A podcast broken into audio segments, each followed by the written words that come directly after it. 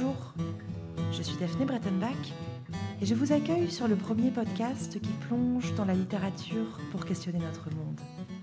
Pour la troisième fois, nous sommes en direct à la médiathèque Marguerite Yourcenar, dans le 15e arrondissement de Paris, pour l'enregistrement d'un épisode qui s'inscrit dans le cycle que nous consacrons à la pauvreté, un sujet plus que d'actualité à l'heure du coronavirus. Nous vous invitons à plonger dans Les Misérables de Victor Hugo, l'un des plus grands chefs-d'œuvre que compte la littérature française. Paru en 1862, l'écrivain y plonge dans la vie des petites gens de Paris et de la France provinciale du XIXe siècle, notamment à travers la destinée de Jean Valjean. Un texte historique, social et philosophique imprégné des idéaux du romantisme. Sa lecture aujourd'hui demeure plus que nécessaire, car si nombreux sont les écrivains qui se sont intéressés à la misère humaine, aucun n'a, comme Hugo, mis en scène dans une même et magistrale œuvre tant de sujets de réflexion à jamais actuels. À mes côtés, les universitaires Arnaud Laster et Jean-Marc Ovas, tous deux grands spécialistes de l'œuvre de Victor Hugo. Bienvenue dans le monde merveilleux des livres, bienvenue chez Calliope.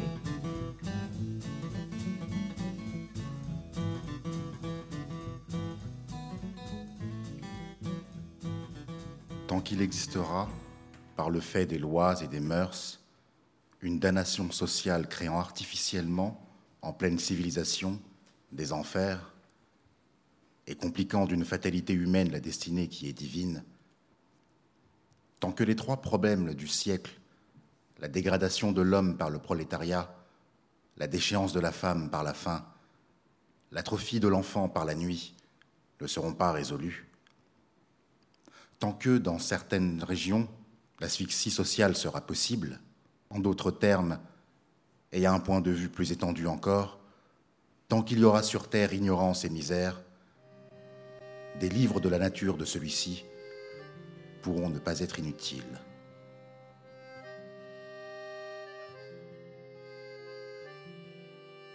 Victor Hugo naît à Besançon en 1802. Fils d'un comte et général d'Empire, il est à ses débuts intimement monarchiste.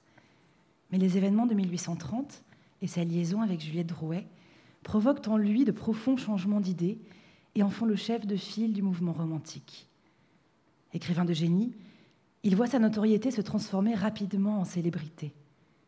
Élu à l'Académie française en 1841 et père de France en 1845, il s'oriente vers une action politique ayant cessé de publier à la suite du décès de sa fille Léopoldine. Ému par les souffrances du peuple en 1848, il devient républicain, affiche son hostilité à Louis-Napoléon Bonaparte et s'oppose à son coup d'État du 2 décembre 1851. Il est banni de France. Il passe de Bruxelles à Jersey, puis à Guernesey. Pendant cet exil de près de 20 ans, il produit la partie la plus riche de son œuvre.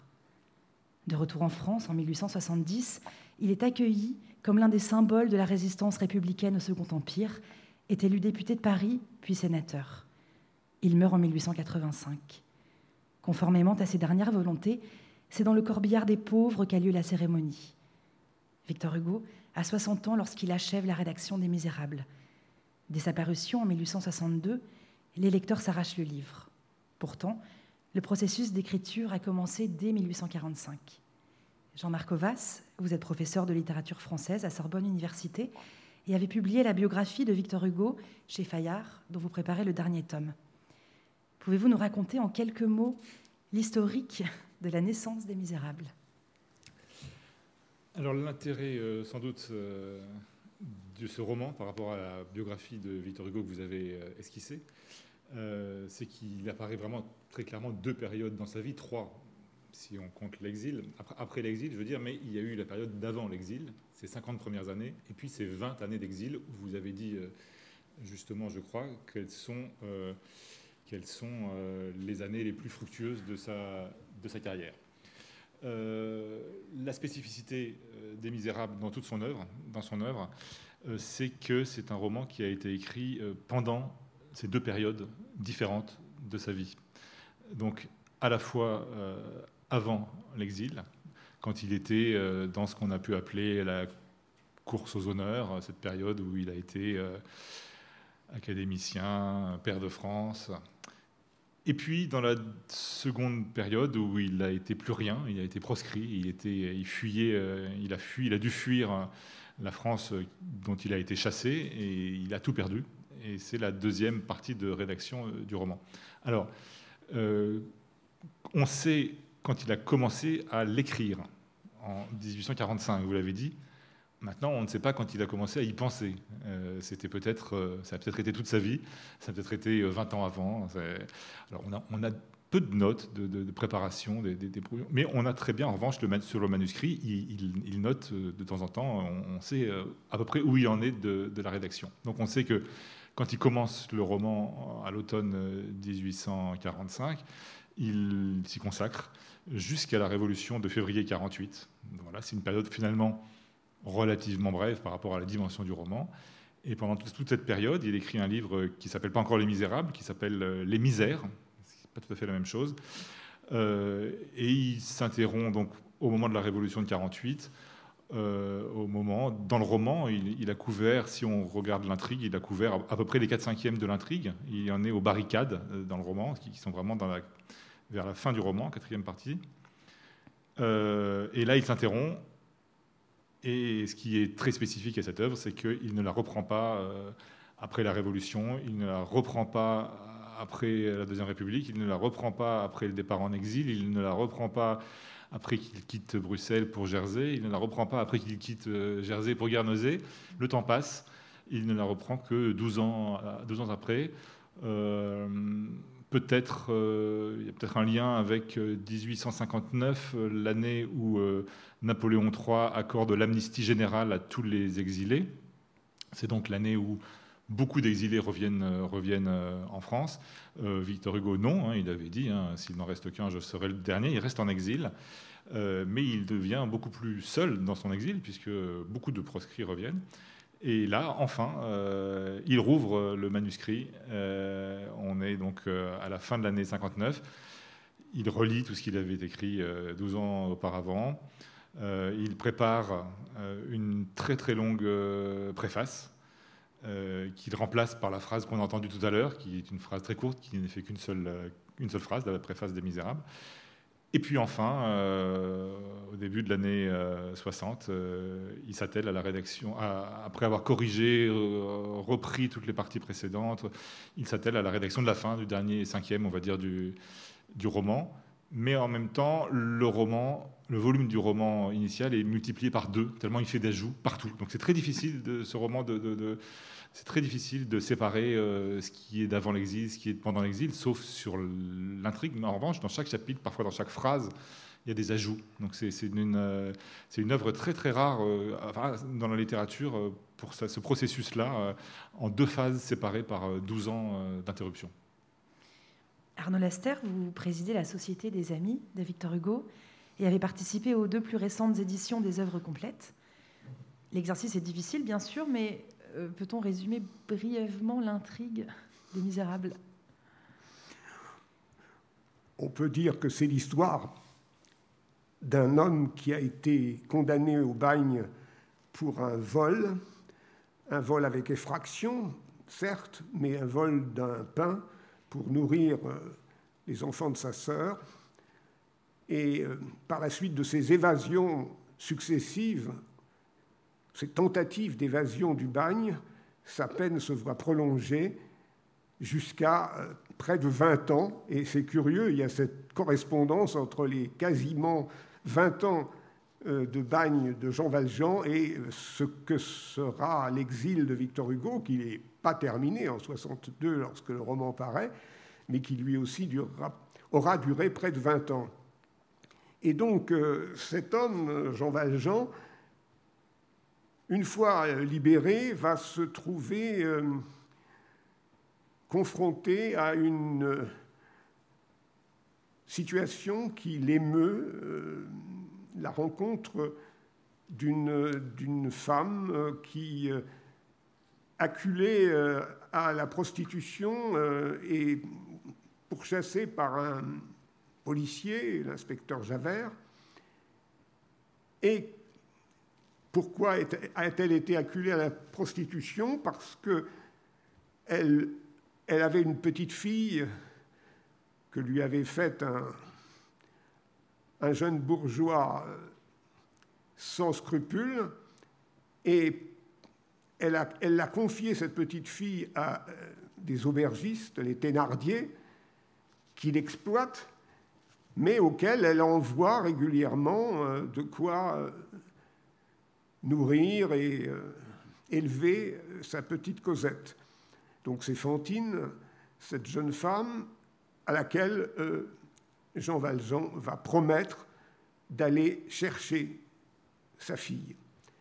Et il va la rencontrer, il va réussir à l'arracher au Thénardier, et ensuite, donc, le roman se, se déroule sur une assez longue période, avec plusieurs épisodes. Alors, on ne va pas rentrer dans tous les détails, mais disons que il y a la période dans laquelle euh, Jean Valjean va se réfugier euh, avec Cosette dans un couvent.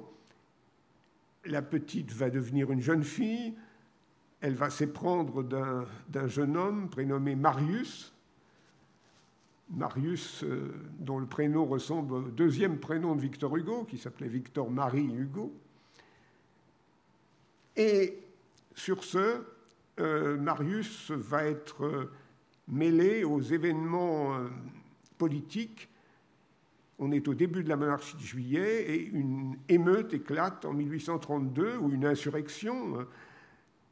Hugo faisait la différence entre l'insurrection qui est légitime et l'émeute qui peut être moins légitime. Et en tout cas, donc, euh, cette euh, insurrection de 1832 va être violemment réprimée et Marius échappera de très peu à la mort, emporté par Jean Valjean, traversant des égouts pour le sauver, le ramener chez son grand-père, et finalement, Cosette et Marius pourront s'épouser. Jean Valjean, privé de Cosette, dépérira, et au moment de sa mort, les deux jeunes gens reviendront in extremis auprès de lui pour qu'il ait le bonheur de les avoir à côté de lui. On dit des, Misérables qu'il est l'un des, grands livres du courant romantique.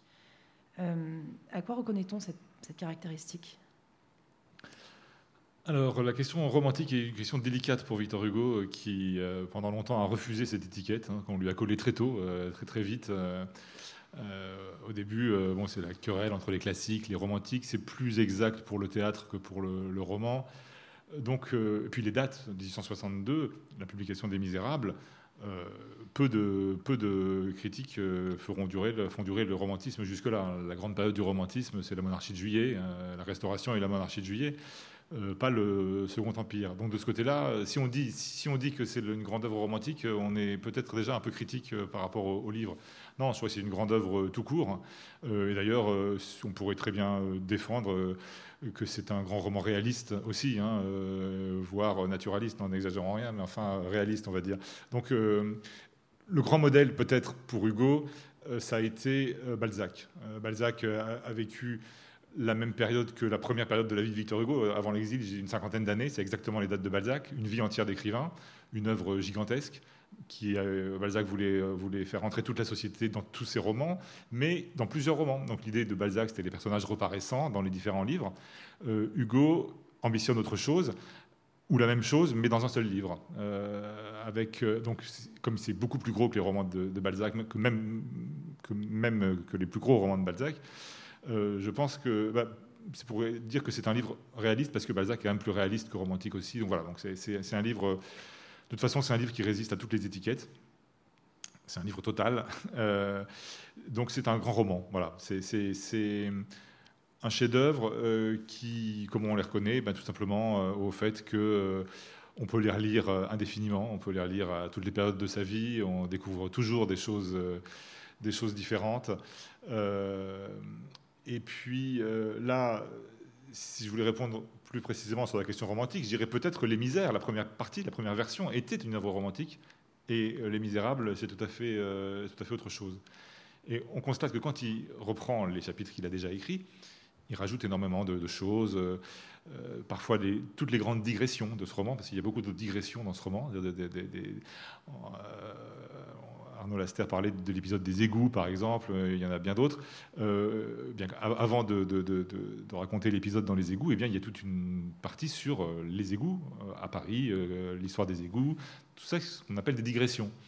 Eh bien, ce sont peut-être dans ces digressions qui sont coupées dans les versions abrégées pour les jeunes, mais euh, c'est peut-être euh, dans ces digressions-là, dans ces ajouts, euh, que se trouve la part la plus fascinante ou la plus intéressante du, roman. Enfin, ça dépend ce qu'on cherche dans un roman, mais enfin, on peut tout trouver, je crois.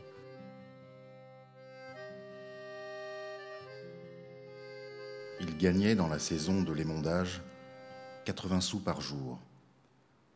Puis il se louait comme moissonneur, comme manœuvre, comme garçon de ferme bouvier, comme homme de peine. Il faisait ce qu'il pouvait. Sa sœur travaillait de son côté, mais que faire avec sept petits-enfants? C'était un triste groupe que la misère enveloppa et étreignit peu à peu. Il arriva qu'un hiver fut rude. Jean n'eut pas d'ouvrage. La famille n'eut pas de pain. Pas de pain. À la lettre sept enfants. Un dimanche soir, Maubert Isabeau, boulanger sur la place de l'église à Favrolles, se disposait à se coucher lorsqu'il entendit un coup violent dans la devanture grillée et vitrée de sa boutique. Il arriva à temps pour voir un bras passer à travers un trou fait d'un coup de poing dans la grille et dans la vitre. Le bras saisit un pain et l'emporta. Isabeau sortit en hâte, le voleur s'enfuyait à toutes jambes. Isabeau courut après lui et l'arrêta. Le voleur avait jeté le pain, mais il avait encore le bras ensanglanté. C'était Jean Valjean.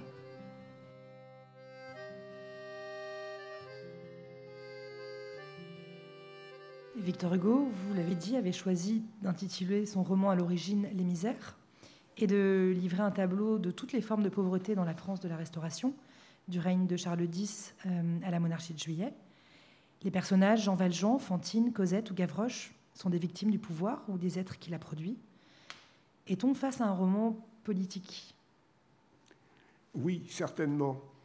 Et Victor Hugo, Jean-Marc Ovas a eu raison de le rappeler, était réservé sur le qualificatif de romantique qui lui a été très tôt accolé et se posait la question de savoir ce qu'on mettait derrière ce mot. Alors, la préface de Cromwell, euh, quand il était tout jeune, avait posé les principes, selon lui, d'un art nouveau, d'un art moderne, et il parlait d'ailleurs de drame moderne et non pas de drame romantique. Et une des grandes originalités, c'était le mélange du grotesque et du sublime, le mélange des genres, et cette idée qui va progressivement s'imposer à lui, que le sublime est en bas.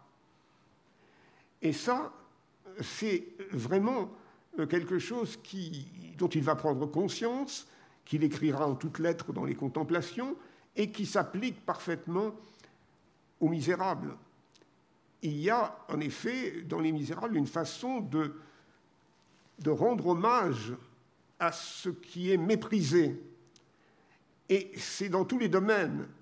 Les égouts font partie de cette réhabilitation, parce que Hugo y préconise ce qu'on appelle aujourd'hui le recyclage des déchets. Et il y a quelque chose de très original dans sa démarche, qui est de dire, mais on peut tirer profit de tout ce qu'on jette et qui euh, ne sert à rien, en fait, ça pourrait servir d'engrais, ça pourrait servir à des quantités de choses. Et là, il est très très en avance sur son temps. Et euh, beaucoup de, contemporains ne, ne, le comprennent pas et croient qu'en effet, c'est une digression fastidieuse, alors que ça fait partie de la réhabilitation de ce qui est en bas. De même que euh, le mot de Cambronne dans Waterloo est considéré par Hugo comme peut-être le plus beau mot de la langue française, le plus beau mot qu'un Français ait prononcé, et que le mot merde devienne l'objet d'un chapitre, euh, ça aussi, ça a indigné euh, un certain nombre des lecteurs de son temps, alors que ça faisait partie d'une certaine façon euh, de ce qu'il y avait de plus fondamental dans sa démarche. Le roman est, construit sur une alternance entre de longues séquences narratives et des chapitres délibératifs dans lesquels Hugo interpelle la société entière pour la mettre face à ses responsabilités. Peut-on parler de roman moraliste? Alors moraliste, c'est pas un adjectif qui a bonne presse, euh, encore moins que encore moins romantique euh, aujourd'hui. Euh, donc alors, je vais répondre en deux temps. D'abord, je dirais que c'est certainement pas un roman moraliste, mais enfin, il y a des lecteurs qui l'ont jugé pour un roman comme un roman moraliste, et je pense surtout à Baudelaire, qui parle qui parle d'Hugo à propos des Misérables comme qui est toujours fasciné euh, chez Hugo par ce côté moral, réhabilitation. Alors, pour lui, c'est pas un compliment toujours, hein, mais réhabilitation des femmes perdues. Euh, euh, c'est le syndrome de Marion Delorme, sa pièce de théâtre qui réhabilite une prostituée par l'amour.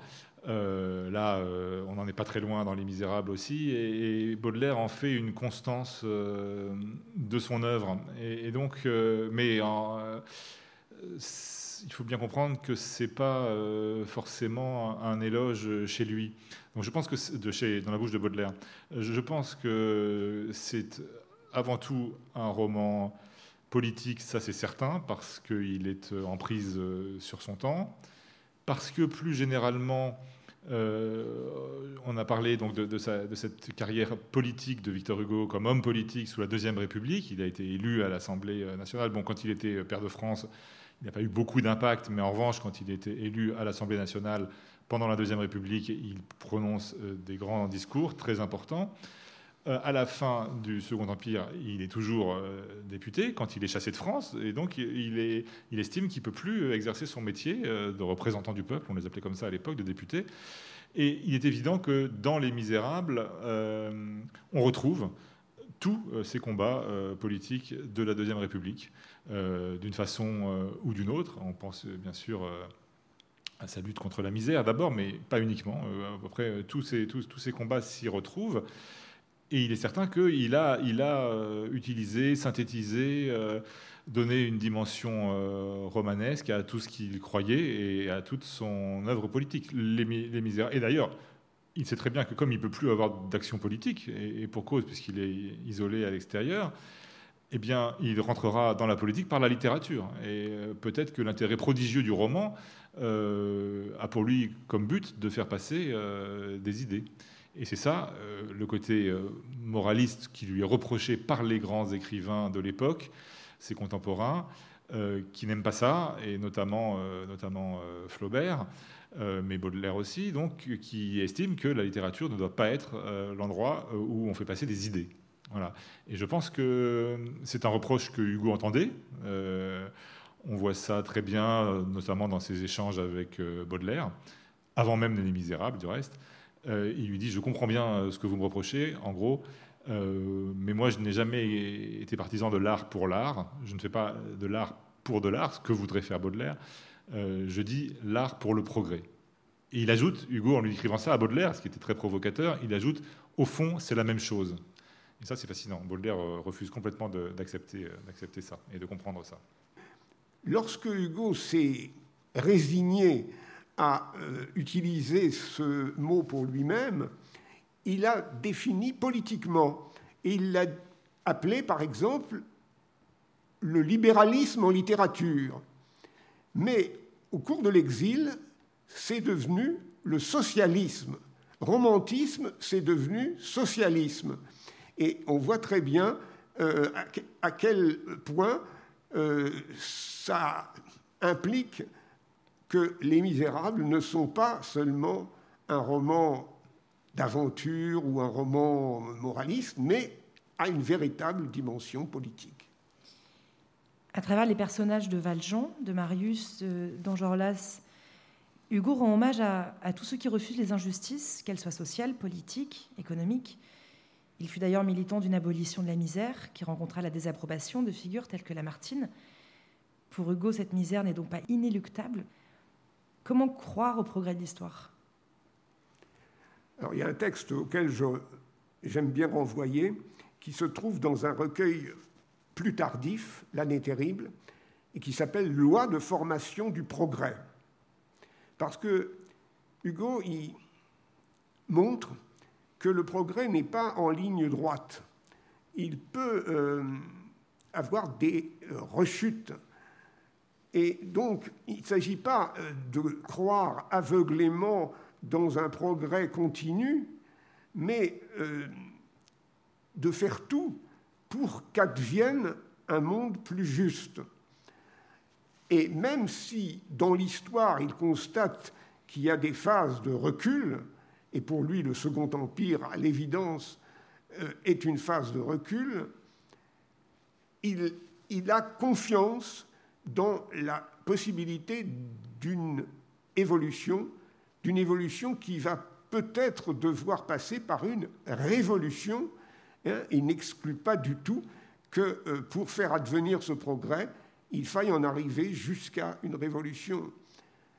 Et lorsqu'il prédit un certain nombre de choses de façon tout à fait étonnante, comme la locomotion aérienne, euh, il est évident qu'il peut paraître utopique, mais en fait, ce genre de choses, eh bien, ça va se produire ça va faire progresser d'une certaine façon l'humanité.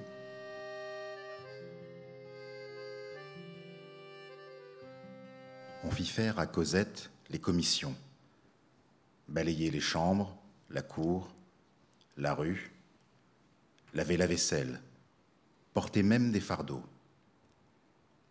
Les Thénardier se crurent d'autant plus autorisés à agir ainsi que la mère, qui était toujours à Montreuil-sur-Mer, commença à mal payer. Quelques mois restèrent en souffrance. Si cette mère fut revenue à Montfermeil, au bout de ces trois années, elle n'eût point reconnu son enfant. Cosette, si jolie et si fraîche à son arrivée dans cette maison, était maintenant maigre et blême. Elle avait je ne sais quelle allure inquiète, sournoise, disaient les Thénardier. L'injustice l'avait faite hargneuse et la misère l'avait rendue laide.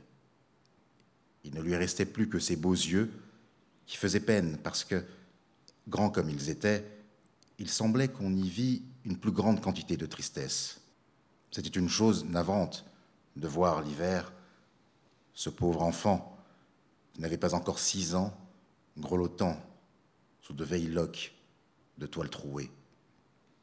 Balayer la rue avant le jour, avec un énorme balai dans ses petites mains rouges et une larme dans ses grands yeux. Dans le pays, on l'appelait l'alouette, le peuple, qui aime les figures, s'était plus à nommer de ce nom ce petit être, pas plus gros qu'un oiseau, tremblant, effarouché et frissonnant. Éveillé le premier, chaque matin, dans chaque maison, dans le village, toujours dans la rue, ou dans les champs avant l'aube. Seulement la pauvre alouette ne chantait jamais.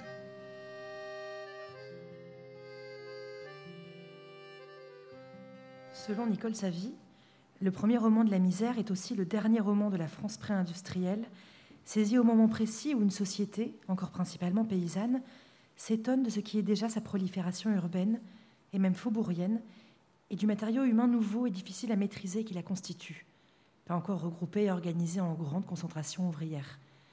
On y découvre la société de l'époque dans sa diversité, aristocratie, bourgeoisie, militaire, artisans, boutiquiers, jusqu'au prolétariat rural et urbain, et même à la prostitution. Ce livre dit-il tout, tout presque, de son époque? C'est son ambition, euh, et clairement, clairement avoué. Euh, encore une fois, la concurrence de Balzac voulait concurrencer l'état civil dans la comédie humaine. Euh, Hugo fait la même chose. Quant à la société, oui, on, est, on est en 1830, bon, 1832 pour les émeutes, mais un peu avant pour le, pour le reste de l'histoire. C'est l'époque euh, du rouge et le noir. C'est une France, effectivement, essentiellement euh, paysanne encore, et c'était à ça que faisait allusion la citation, Jean Valjean, devenu le maire de Montreuil-sur-Mer, développe une industrie de verroterie noire. C'est le début du monde industriel, euh, début des usines, euh, mais on est encore sous un modèle euh, assez patriarcal. C'est pas, c'est pas. bien sûr, ça se passe mal parce qu'il ne peut pas tout surveiller et, son contremaître chasse Fantine malgré lui. Il n'est pas au courant de tout.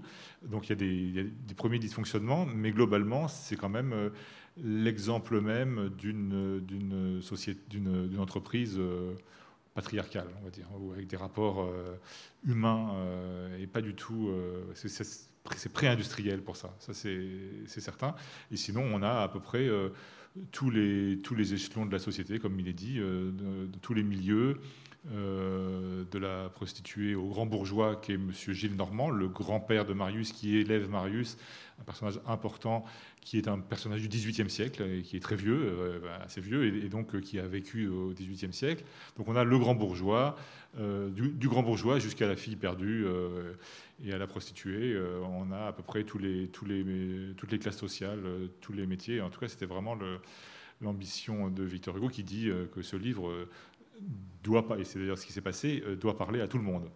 Victor Hugo semble, dans ce roman, faire un plaidoyer pour changer la société, pour instruire, pour éduquer les foules. Y a-t-il une forme d'idéalisme dans sa démarche? Oui, certes. Euh, il n'était pas du tout opposé à l'idéal. Hein. Euh, il, avait toujours l'impression qu'on pouvait aller au-delà du réel et, et, faire mieux que ce que l'on pouvait espérer. Et euh, ça, c'est un moteur très important chez lui. Alors ça n'exclut pas du tout la recherche de la réalité.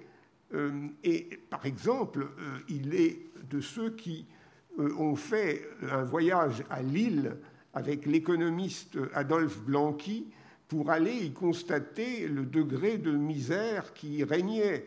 Il est allé jusqu'à vraiment descendre dans les, sous-sols très, très infects euh, de, de l'île et il en a rapporté euh, un récit qui est extraordinaire, qu'il n'a pas pu faire passer euh, à la Chambre à l'époque, mais qui est resté comme un document sur le, degré de misère que l'on pouvait atteindre.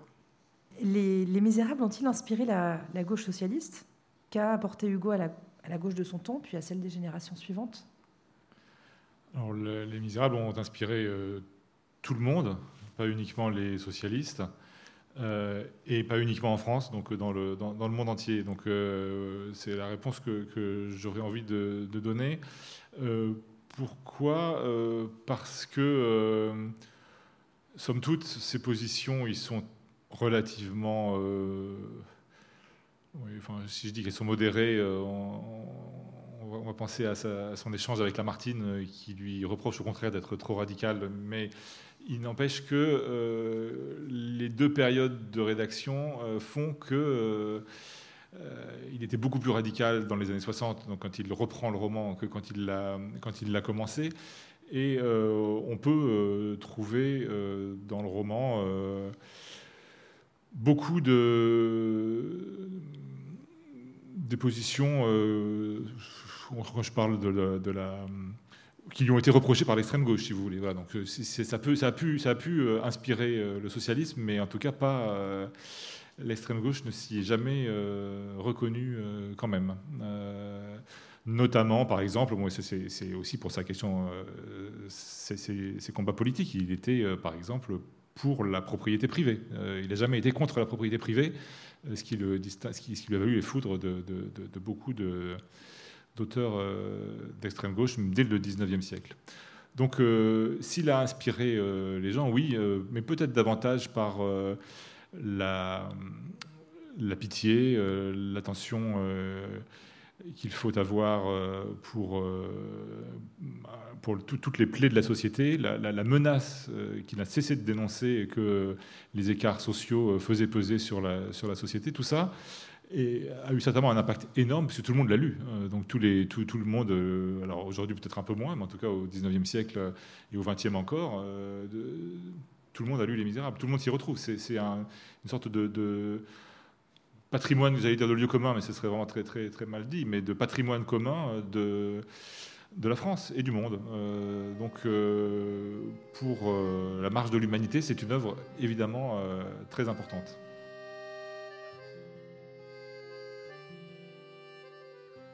Le printemps à Paris est assez souvent traversé par des bises aigres et dures, dont on est non pas précisément glacé, mais gelé. Ces bises, qui attristent les plus belles journées, font exactement l'effet de ces souffles d'air froid qui entrent dans une chambre chaude par les fentes d'une fenêtre ou d'une porte mal fermée. Il semble que la sombre porte de l'hiver soit resté entrebâillé et qu'il vienne du vent par là. Au printemps de 1832, époque où éclata la première grande épidémie de ce siècle en Europe, ces bises étaient plus âpres et plus poignantes que jamais. C'était une porte plus glaciale encore que celle de l'hiver qui était entr'ouverte. C'était la porte du sépulcre. On sentait dans ces bises le souffle du choléra dans cet angle désert et découvert de la place, le large front du colosse, sa trompe, ses défenses, sa tour, sa croupe énorme, ses quatre pieds pareils à des colonnes, faisaient, la nuit, sur le ciel étoilé, une silhouette surprenante et terrible. On ne savait ce que cela voulait dire. C'était une sorte de symbole de la force populaire. C'était sombre, énigmatique et immense. C'était on ne sait quel fantôme puissant, visible et debout, à côté du spectre invisible de la Bastille.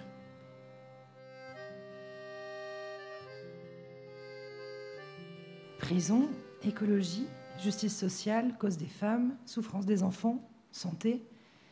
Les thématiques abordées par Victor Hugo dans ce texte font toujours débat aujourd'hui quelle résonance entre ce roman de 1862 et le monde dans lequel nous vivons? L'évocation du choléra fait penser naturellement à l'épidémie, euh, la pandémie euh, dont nous sommes euh, aujourd'hui menacés. Eh bien, c'est vrai que Hugo a, connu cela, notamment en 1832, et que, bon, il y a une anecdote qui me revenait, Franz Liszt est venu jouer chez lui la sonate de Beethoven, euh, qu'on appelle quelquefois funèbre parce qu'elle comporte une espèce de marche funèbre. Et l'impression que, que les témoins en avaient, c'est que c'était les morts du choléra qui suivaient euh, une sorte de cortège. En tout cas, il y a chez, euh, chez Hugo une, capacité à couvrir euh, à peu près tous les problèmes de son siècle, mais aussi à anticiper beaucoup de, ceux qui, de ceux qui suivront. Et bon, vous vous rappeliez à très juste titre que c'est Jean-Marc qui le faisait, euh, que l'influence de, Hugo s'est ressentie, par exemple, sur un écrivain comme Tolstoï en Russie, euh, dont la démarche s'inspire de celle de Hugo. Euh, mais en ce qui concerne les, politiques, c'est vrai qu'ils ont pu avoir des, des réserves, surtout d'ailleurs du côté droit, où ça tournait à, l'hostilité euh, très, très franche. Mais il y a aussi euh, une, réaction qui peut paraître inattendue aujourd'hui, c'est euh, le scandale qu'a provoqué le personnage de monseigneur Myriel, cet évêque bienfaisant qui, au début du roman, accueille euh, Jean Valjean et va lui permettre d'échapper à, l'arrestation lorsqu'il est arrêté porteur de, choses qu'il a volées chez cet évêque. Eh bien, contrairement à ce qu'on pourrait croire, cela n'a pas du tout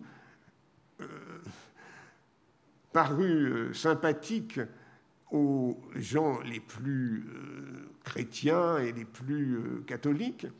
Et le neveu de celui qui passait pour le modèle de monseigneur Myriel, qui était euh, monseigneur Miolis, a écrit une lettre ouverte à la presse pour protester en disant que jamais son oncle ne se serait comporté comme le Myriel du roman, et il se serait surtout pas agenouillé devant un ancien révolutionnaire, comme le fait Myriel. Et dans la critique, on a trouvé, par exemple, parmi les, gens les plus hostiles aux misérables, Barbet d'Aurevilly, qui euh, disait Mais enfin, aucun évêque euh, ne laisserait comme ça euh, partir des mains de la police un homme qu'il a volé comme Jean Valjean l'a fait. Alors ça nous paraît évidemment aujourd'hui assez cocasse que ce qui a paru à certains amis de Hugo comme une trop grande concession, le fait de représenter un, prêtre aussi bienfaisant, a choqué les croyants et surtout les pratiquants de cette religion. Et cela va tout à fait dans le sens de, euh, ce que Hugo disait pour sa défense, qu'en euh, en, montrant ce prêtre idéal, il montrait l'écart qu'il peut y avoir avec les évêques réels. Comment la, lecture d'un tel roman peut-elle être utile pour rendre la société plus juste?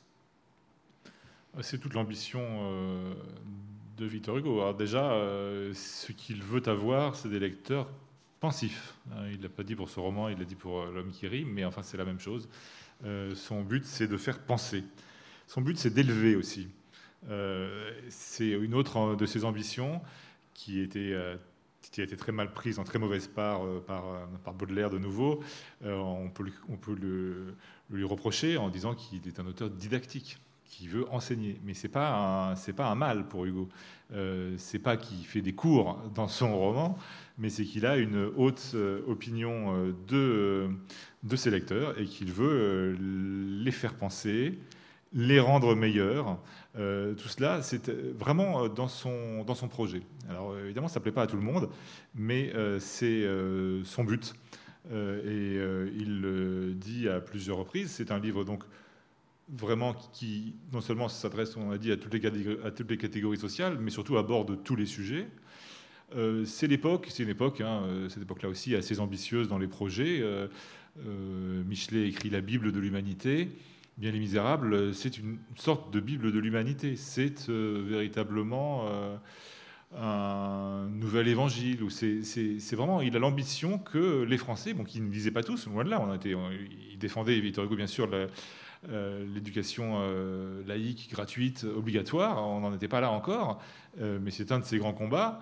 Et pour commencer, eh bien, le peuple français doit apprendre les choses, la vie et la lecture et la pensée en lisant ce livre. Et c'est presque suffisant. Il y a énormément de foyers en France qui n'avaient qu'un livre. C'était Les Misérables de Victor Hugo. Et quand c'était bien lu, à la limite, j'aurais tendance à dire que ça suffisait. En tout cas, pour avoir tout Victor Hugo, oui. Alors, euh, Arnaud Laster, vous l'avez brièvement abordé, mais Jean-Marc Ova, ce que vous inspire la relecture des Misérables à l'heure du, coronavirus? Alors, euh, de toute façon, euh, c'est pas, c'est pas. alors, à l'heure du coronavirus, je suis pas sûr que ce soit le, sujet le plus traité dans le, dans le roman. En revanche, c'est la question que Hugo traite dès l'année de l'apparition du livre, en 62. Vous savez, il, a été tout de suite traduit dans tous les pays. Euh, d'abord, il, a paru en français dans tous les pays, ce qui est déjà extraordinaire, et on ne peut pas imaginer ça aujourd'hui, mais ça donne une idée du rayonnement de la langue française à l'époque. Donc le livre a paru dans, le monde entier en français. Et puis très vite, l'année même de la publication pour beaucoup de langues, il a été traduit très vite. Euh, et bien, on a, dans toutes ces traductions, on a la lettre du traducteur, de l'éditeur italien, et une lettre, il écrit à Victor Hugo en lui disant Mais qu'est-ce que vous voulez, qu'on qu'est-ce que, vous voulez que les Italiens s'intéressent à ce qui se passe en 1832 à Paris? Ça n'intéresse absolument pas les Italiens. Vraiment, je ne vois pas pourquoi on, s'intéresserait à Paris en 1832 il y a une très belle lettre de Victor Hugo qui est souvent reprise dans les éditions depuis l'origine, quasiment. Depuis, euh, et on la met souvent en, postface de, de l'œuvre, où il répond en, demandant aux Italiens, en, disant que d'abord, c'était le cas pendant l'exil, il est de moins en moins un écrivain français et il se sent de plus en plus un écrivain universel. Et il, passe tout en revue. Est-ce que vous n'avez pas, vous aussi, des misérables? Est-ce que vous n'avez pas, vous aussi, des prostituées? Est-ce que vous n'avez pas, vous aussi, etc. Et c'est remarquable parce qu'il il reprend tous les sujets euh, du livre en expliquant que euh, partout où il y a encore, comme on le disait dans la première phrase, quelques-uns de ces problèmes, euh, l'exploitation de l'homme par l'homme, l'exploitation de la femme par l'homme, l'exploitation des enfants par les hommes, partout où ces problèmes ne sont pas résolus, il dit, et il anime le livre dans son texte, et il dit le livre des misérables arrive et frappe à votre porte, et euh, vous euh, interpelle en fait. Et c'est exactement ça. Et je pense que quand il dit que tant que tous ces problèmes ne seront pas résolus, le livre euh, pourra ne pas être inutile. C'est évidemment une formule, un euphémisme, mais ça veut dire qu'aujourd'hui encore, et peut-être plus encore, enfin au moins autant qu'autrefois, un peu moins peut-être, en tous les cas presque autant, il est toujours aussi utile. Pour conclure ce dialogue, quel conseil donneriez-vous, tous les deux, euh, à une personne qui n'aurait jamais lu Les Misérables et voudrait s'y plonger? Comment aborder le texte? Faut-il le lire en intégralité, choisir une version abrégée Pourquoi pas l'écouter en livre audio ou voir les adaptations cinématographiques? Alors je dirais bien sûr que euh, rien ne vaut la lecture du roman tel qu'il est, intégral, mais que toutes les euh, portes par lesquelles on peut y accéder euh, valent quelque chose.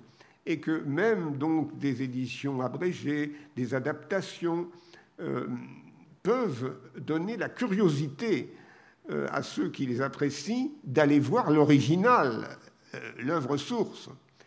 Et alors les adaptations, elles ont pullulé au cinéma, J'en ai, répertorié quasiment 65 dans le monde entier, hein, aussi bien au Japon qu'au Vietnam, dans des, naturellement États-Unis, Angleterre, Italie.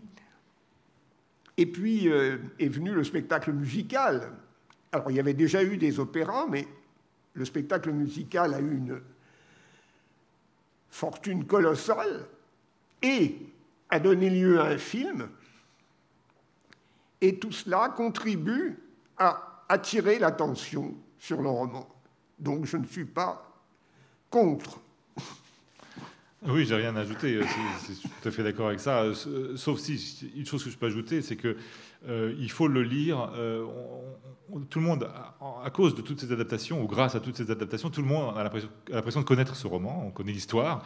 Euh, et, en fait, ceux qui l'ont vraiment lu, malheureusement, sont assez rares. On imagine que c'est une œuvre courte, simple, rapide.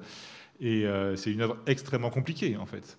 Et il faut le dire aussi, c'est très séduisant comme lecture, on ne le lâche pas, mais, mais c'est une œuvre qui n'est pas facile, loin de là, qui est à double, triple, quadruple fond, euh, sextuple fond, et ça c'est le génie de Victor Hugo, qui est de s'adresser à la fois euh, à l'enfant, euh, même on peut le lire en troisième, en, version intégrale, les bons élèves de troisième aujourd'hui, c'est peut-être plus rare, mais enfin on peut le lire dès la troisième, parfois même autrefois bien avant encore, mais on peut le lire, on doit le lire toute sa vie, et ça peut s'adresser aussi bien aux plus érudits des lecteurs qu'aux plus innocents, et ça c'est vraiment la caractéristique de Victor Hugo. Mais il faut évidemment le lire euh, dans la version euh, intégrale de préférence.